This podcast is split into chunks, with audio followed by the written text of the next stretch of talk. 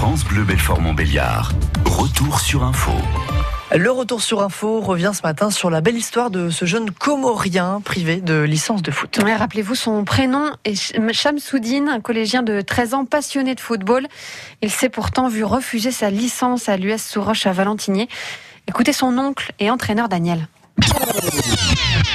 On ne comprend pas très bien qu'un euh, gamin qui est sorti d'un pays légalement, parce qu'il est sorti légalement, il n'y a pas de trafic de papier, rien du tout. Ici en France, euh, pour une histoire de licence, il puisse pas jouer avec ses copains, s'amuser avec ses copains, parce que le but c'est ça. La raison de cette interdiction, une disposition de la FIFA contre le trafic de joueurs mineurs étrangers, car Shamsou vit chez son oncle et sa tante à Seloncourt.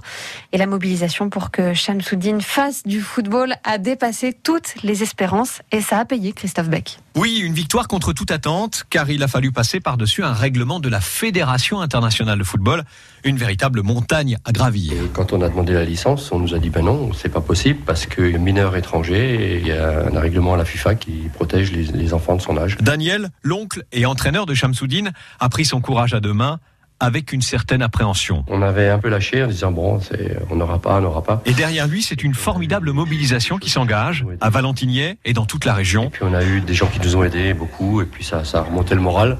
Le président qui nous a soutenus, enfin tout le club en gros. Voilà, le club était derrière. Robert Cuny, le président de l'US Souroche. Et dès le départ, on a été tous solidaires, le club, les dirigeants, les joueurs, tout. Le jeune Shamsoudine, 13 ans, est encore ému de cette mobilisation. Je voudrais remercier à, tout le monde euh, pour, euh, pour ce qu'ils ont fait pour moi. Une mobilisation dans les clubs, mais aussi dans les médias, d'abord en Franche-Comté, puis au niveau national. Je pense que ça a tellement été médiatisé que... Les médias, je pense que ça a fait basculer, à mon avis, à un moment donné. Mi-novembre, la réponse tombe inespérée. J'ai reçu un mail le 12 novembre, aux alentours de 14h30, 15h, de la Fédération française de football. Sensible à cette médiatisation, les instances du football acceptent d'accorder une dérogation à Chamsoudine. Quand on a reçu la licence, ça a été un grand, grand soulagement pour nous. Hein. À Seloncourt, c'est la fête à la maison. Zainaba, la tante de Shamsou et compagne de Daniel, est aux anges. On s'est battu, mais en fait, euh, voilà, on a, on a gagné, comme on dit. Euh, remerciements pour tout le monde, bon, surtout les avocats, bon, les clubs. Bon. On peut jouer maintenant avec mes potes. Bah, on a commencé à faire des entraînements comme aujourd'hui.